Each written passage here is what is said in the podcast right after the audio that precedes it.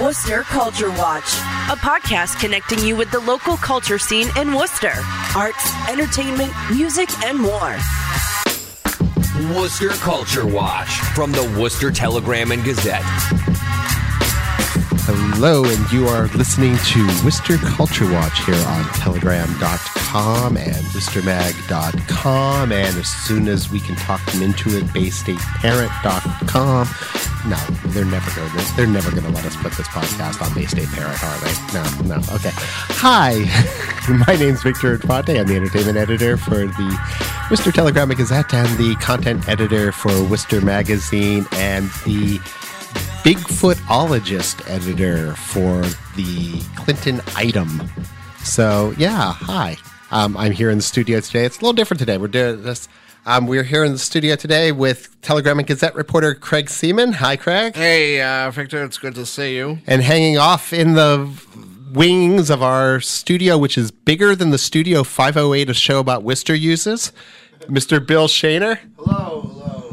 Award winning. the award-winning Bill Shaner. We'll talk about that later.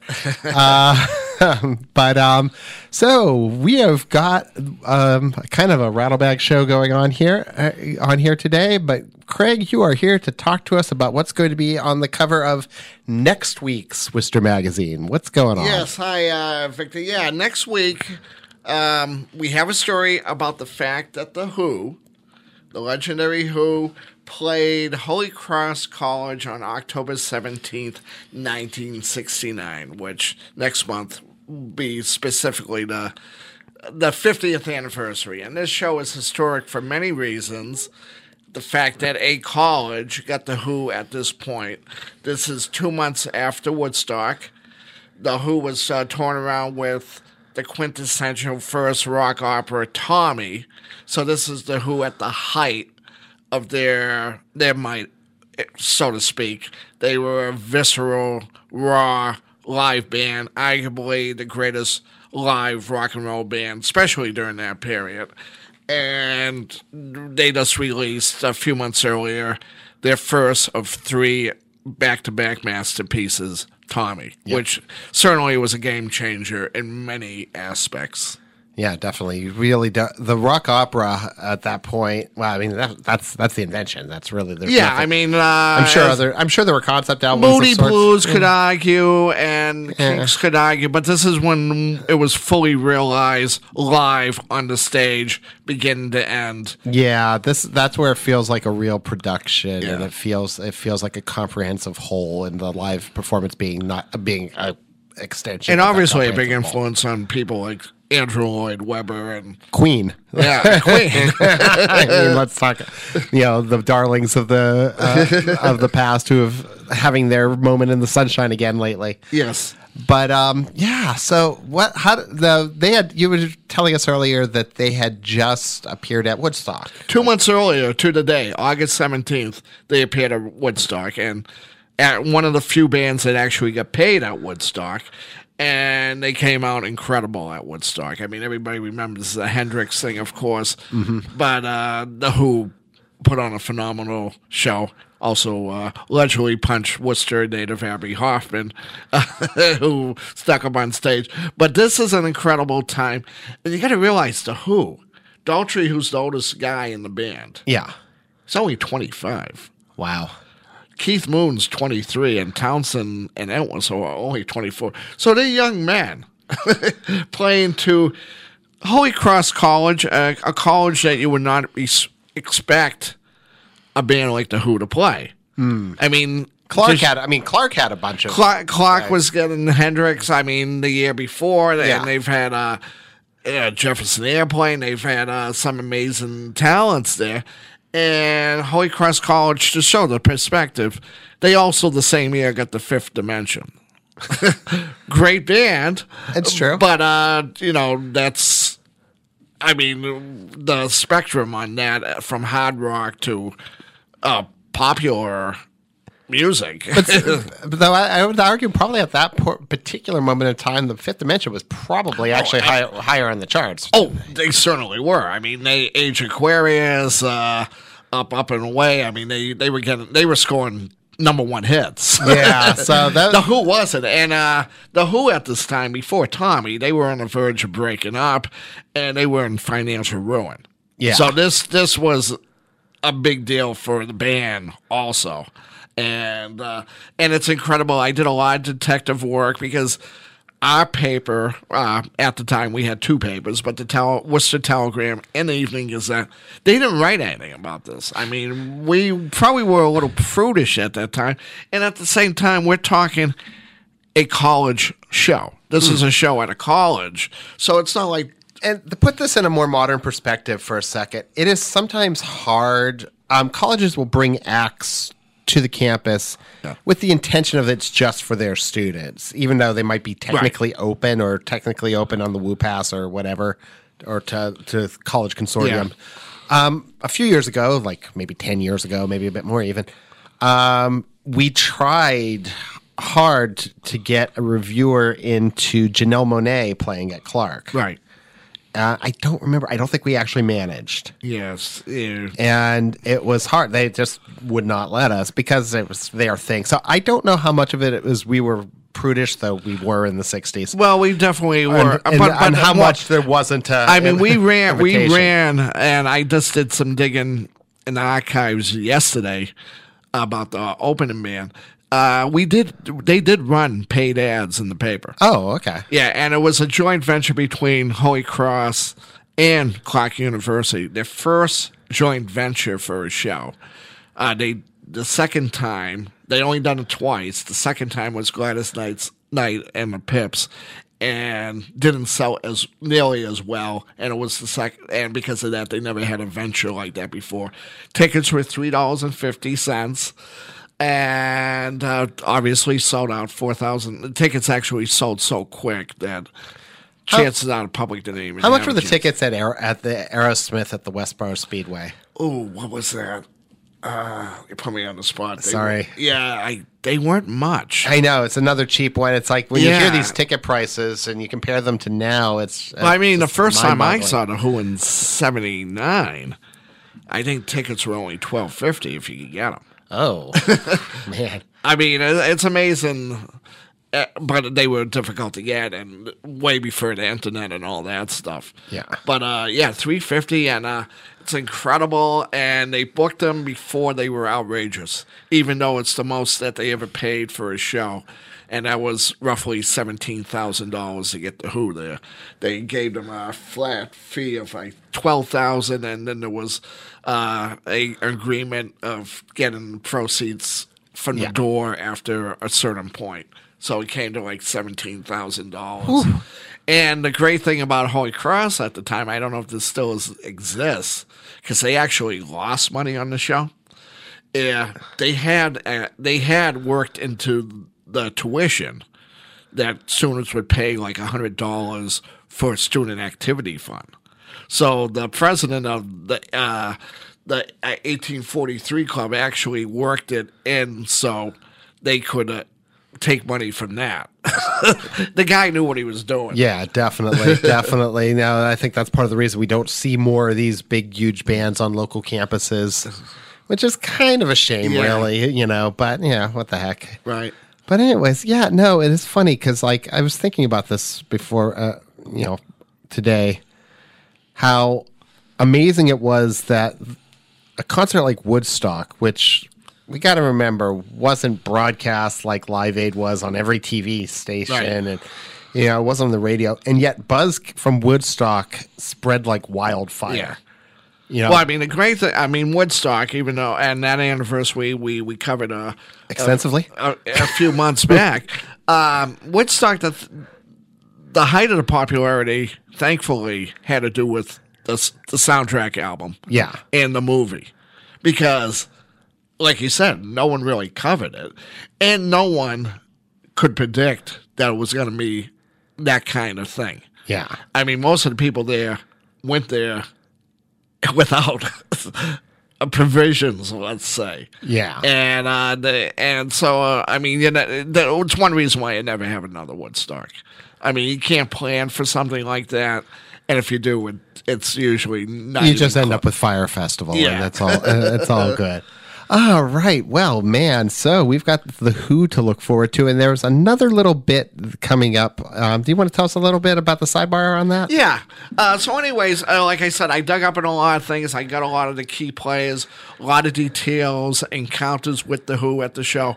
But I also uh, talked to a David Schwartz, uh, who's a serious Who fan and collector, originally from Massachusetts, now lives in New York. He considers the Who concert poster for the Holy Cross College gig, as he put it, the holy grail of Who collectibles. And he is willing to pay $10,000, no joke, Repeat ten thousand dollars. $10,000 That's like six lattes at Starbucks. for that original concert poster. It might have been a couple hundred made. Probably were put on the campuses at Clark and Holy Cross and various colleges. No one saved these. Maybe someone did. Uh, but he's been uh, he he has every uh, Who posted from the '60s uh, dealing with Massachusetts, Boston Tea Party, Music Hall, Tanglewood, uh, Commonwealth Armory. The only piece he's missing from the '60s is Holy Cross, and he's hoping that someone in Worcester or someone who went to Holy Cross has one of these put away. Oh, well, hopefully something turns up. Yeah, All right. Well, thank you again for joining us, Mr. Semon. it's always a pleasure. Always a pleasure to have you up here. And we're going to take a short intermission to and I have lost my train of thought. All right, we're going to take a break. We're going to listen to Ghost by Annie Brobst.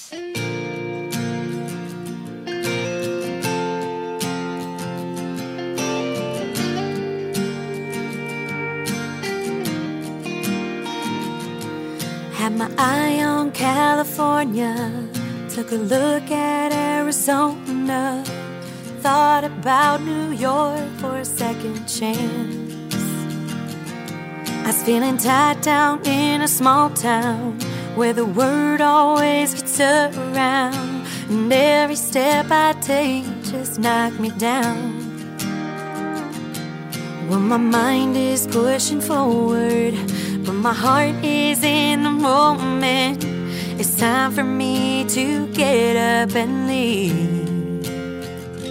So I'm moving out from the city I need the most, and I'm moving out to a new home on the coast where I'm moving out. So raise your glass and make a toast, and that'll leave me here as nothing but a ghost.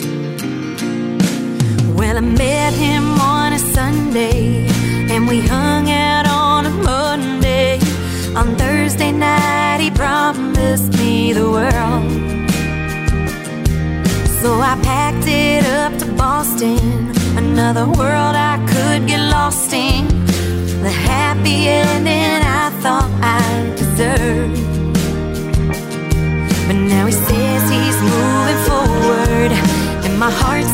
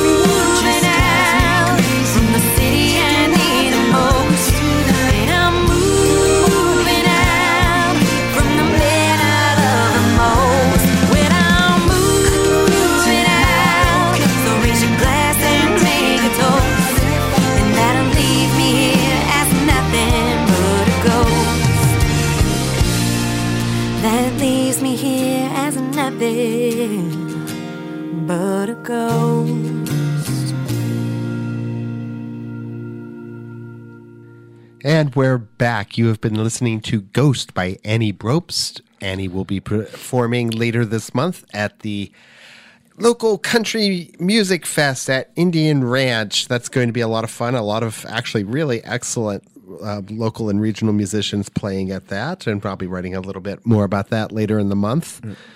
But we've been talking a lot about the future today. You know, next week's stories, stories later in the month. We're going to have a bit of a flashback because we are here with Bill Shaner. Yes. We have gotten me. rid of Craig Semon. He has been banished from the studio. now he had other things to do. I, I, I got one of those old timey hooks. And I, and I hooked him off the stage. no, no, no, no. But um, yeah, so um, for those who didn't notice the um, sentence at the bottom of the story on telegram.com the other day, um, you have been awarded or going to be awarded a Publick Occurrence award from the New England Newspaper and Press Association. Yes. So congratulations. yeah, I'm I'm excited about that. I was very happy to to hear that that that went through, um, and I, yeah, I. I, this feels good. there- I, I think I personally think that that's the best story I've written in my career, and it feels nice to be uh, um noticed for it. I guess. Now, that was the story that you wrote about sex education in Worcester. Can you remind us a little bit about yeah, that? Yeah. So the story was based off of uh, emails I had gotten from a public record request that showed that, like, the way that I describe it quickly is a small but politically powerful group of religious conservatives sort of tanked uh, proposal for sex ed.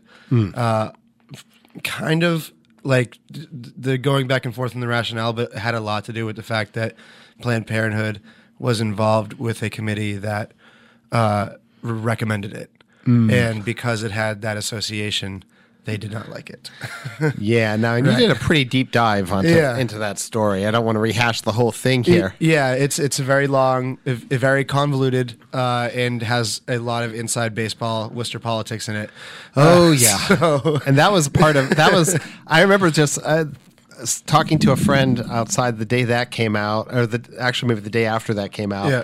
Because you did that story, and then Clive McFarlane had a savage column on Oh the yeah, subject that was too. dear dear John or something. No, Yeah. no, no, that was before that. Yeah, he did a lot of great reporting on on that whole thing. and Yeah. it was, it, I mean, it was such a high watermark for Worcester Worcester journalism that week. And, that was that was a good one. it was it was seeing people just you know like it's good to watch reporters and columnists and they are not the same thing for those of you out there in Right. listener land Please. um, opinion uh, columnists are opinion driven and viewpoint driven and reporters are reporting facts and they are human and they have their perspective but that is not what's driving the story da da da yeah yeah yeah journalism 101 um, but yeah that was such a great moment of seeing very diverse writers. Include there was a like I believe it was Scott O'Connell, a um, Yeah. just straight up, you know, just just the facts, ma'am, straightforward story that was very clear and made it under, easy to understand what was going on. right, right. And those two other stories just made it. You know, there was this three perspective points to look at this story from, and it was fantastic. And I really do. I mean, the fact that they were all within the same Right. corporate structure Yeah. Um, that usually is not helpful for separate separate perspectives, but in this case, it worked very very well. Was it? Did that story come out? Yeah, uh, yeah. I, I guess it was all in the same corporate structure. Yeah, because you guys, yeah, uh, yeah, it was before you were folded in, but you were still right. owned by uh, Gatehouse at that point, Right. Okay. Yeah. Yeah. I remember now. Being more managed by Landmark at that Yeah. point. Right. Okay. Yeah. Sorry.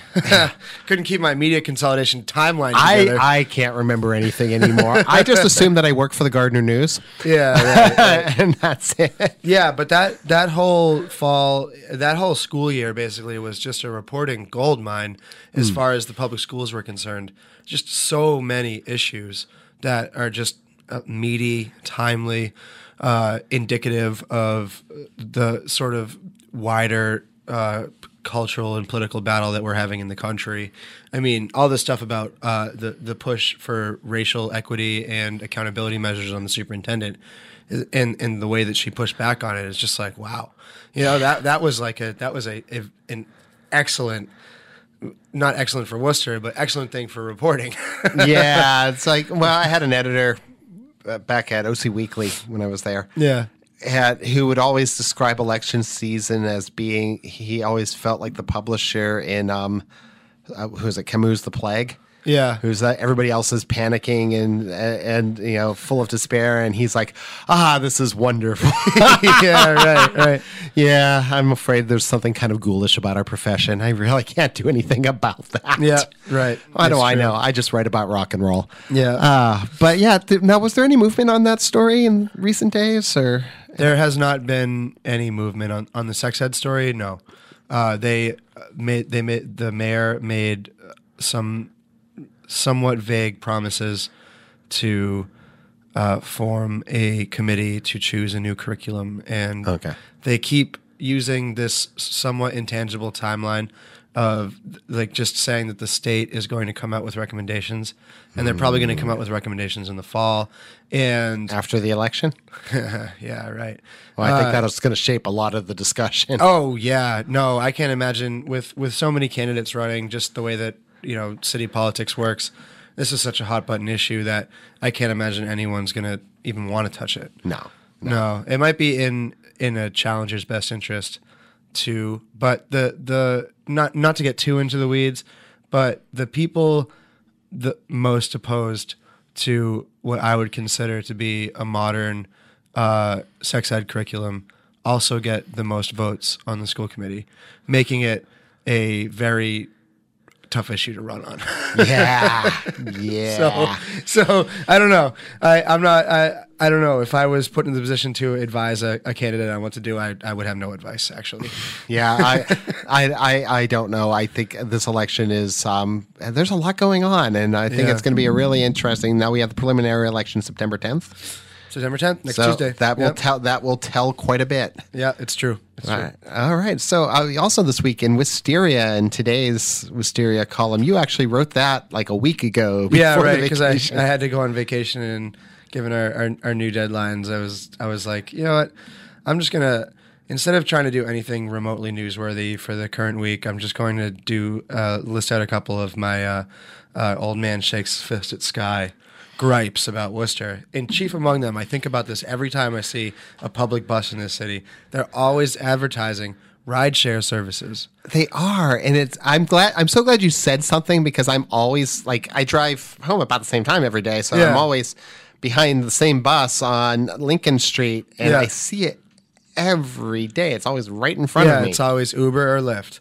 and what like sure, okay, look at it on the surface. Yeah, it's a good place for a rideshare company to advertise, and yeah, I mean, like, w- w- what's the harm in it? But then if you like, if you really study the motives of these Silicon Valley rideshare companies, the project is to supplant public transportation like in Yeah. general like that that is like they they want like uber rolled out the proposal for uber like big ubers that ran on fixed routes um, uh, a little while ago and it was you know panned on twitter as you know you're just trying to make the make a, a bus but you know instead of using uh using tax money and, and doing it in, in the public good you want to do it for profit like bus for profit and uh, so like why would the wrta in just given that that is the project of a rideshare company, allow them to advertise. Like they should just be. They should be like,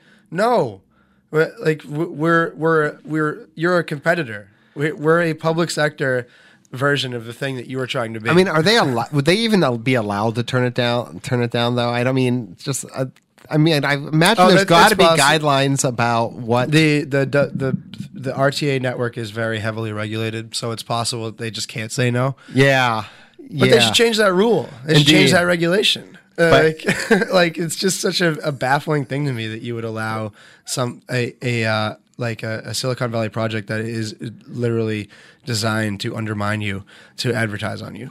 I sense Gary Rosen's doing in all of this. yeah. No, I but, know. but yeah, I mean, but seriously, it is. I mean, it is such a weird, complicated subject when you get really into it because we're at this point where we're having this discussion about what to do with the buses. Right. Do we should we be paying for them? Do we need them? Do we make them free? Right. Um, I love the conversation about making them free.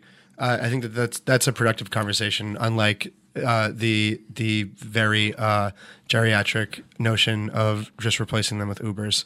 Uh, Yeah. is is, uh, is is a little bit classist and uh, a lot of bit classist actually, and um, I don't like it. Uh, well, I mean, I know I pay. I pay. s- I, I will take an Uber or I'll Lyft from. I don't actually do Uber, but Yeah. I'll do. I'll take Lyft home from work, and I don't live that far, and it's usually about six something bucks. right. Right. Um, that is a lot more than the bus. There's a lot more. It's like three or four times as much. Yeah. and y- you can't you know you can't spend that much money every day if you're not making if you're making minimum wage and you got to get across town every day to get to your job you can't take an uber every day. You just you, you can't.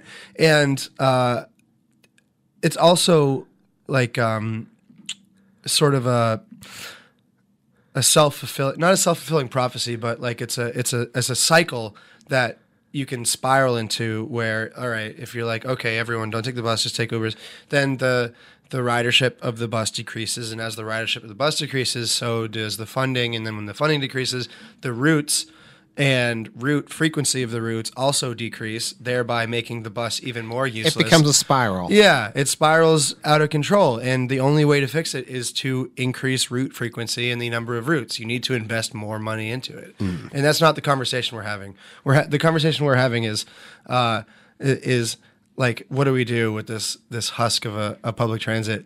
Uh, like what do we, what do we do? We got to do something uh, innovative. It, when like the clear answer is just no, we need to put more money into it so that it works. But no one would dare say that. Uh, instead, we've got like these crazy ideas, like oh, we'll just get a trolley car that'll go uh, to all the white people spots. And, Yeah. yeah, you know what I mean. I mean, the, the basic the, the the basic like underlying need strikes me as somebody who lives in either like Main South or Great Brook Valley and has to work work in Grafton Hill. Yeah, That's a hard both those places. That's not a straight route. yeah, it's not a straight route. You have to transfer on that. Yeah, right. And I mean, the the bus runs so infrequently, and that that you really need. Like they don't make it easy for you. It's not like Boston where you can hop on a 66 once every Yeah. 20 minutes. When I lived in Boston, I took the bus all the time, and it was easily the best and cheapest way to get around the city. In Worcester, our bus our, our bus system is like a joke because it's just been through years and years of austerity and cuts. Yeah. And it's it's not something that's valued by either the state or the city administration right now, which is a shame uh, for a, a lot of reasons. Ah, well, Yeah. there we go. I have I have feelings about the bus. I, it's it's so funny because I used to when I was a kid I used to take the bus when I was a teenager because Yeah. I, I didn't start driving until I was uh, my I came home from college so I was Yeah. like 21 and so yeah I remember taking the bus everywhere but that was in California it was They had a- different they had a good bus. they had a pretty good bus actually I hear Yeah, it's not if the bus is if the bus is good, people will use it. yeah The bus in Worcester, you never know when it's going to show up, and it might it might be this hour, it might be the next hour, and it's it's not the bus's fault. It's the fact that we don't invest in it. yeah but yeah so you know I think that the so sex ed in buses and sex ed on buses these are things that we're going to be talking about again and Yeah. probably as soon as the, all the elections over with Yeah, right, right. I love it. Yeah. All right. That um, wraps up another edition of Worcester Culture Watch. As always, our theme music was composed by DJ Manipulator. Thanks, and we'll be back soon.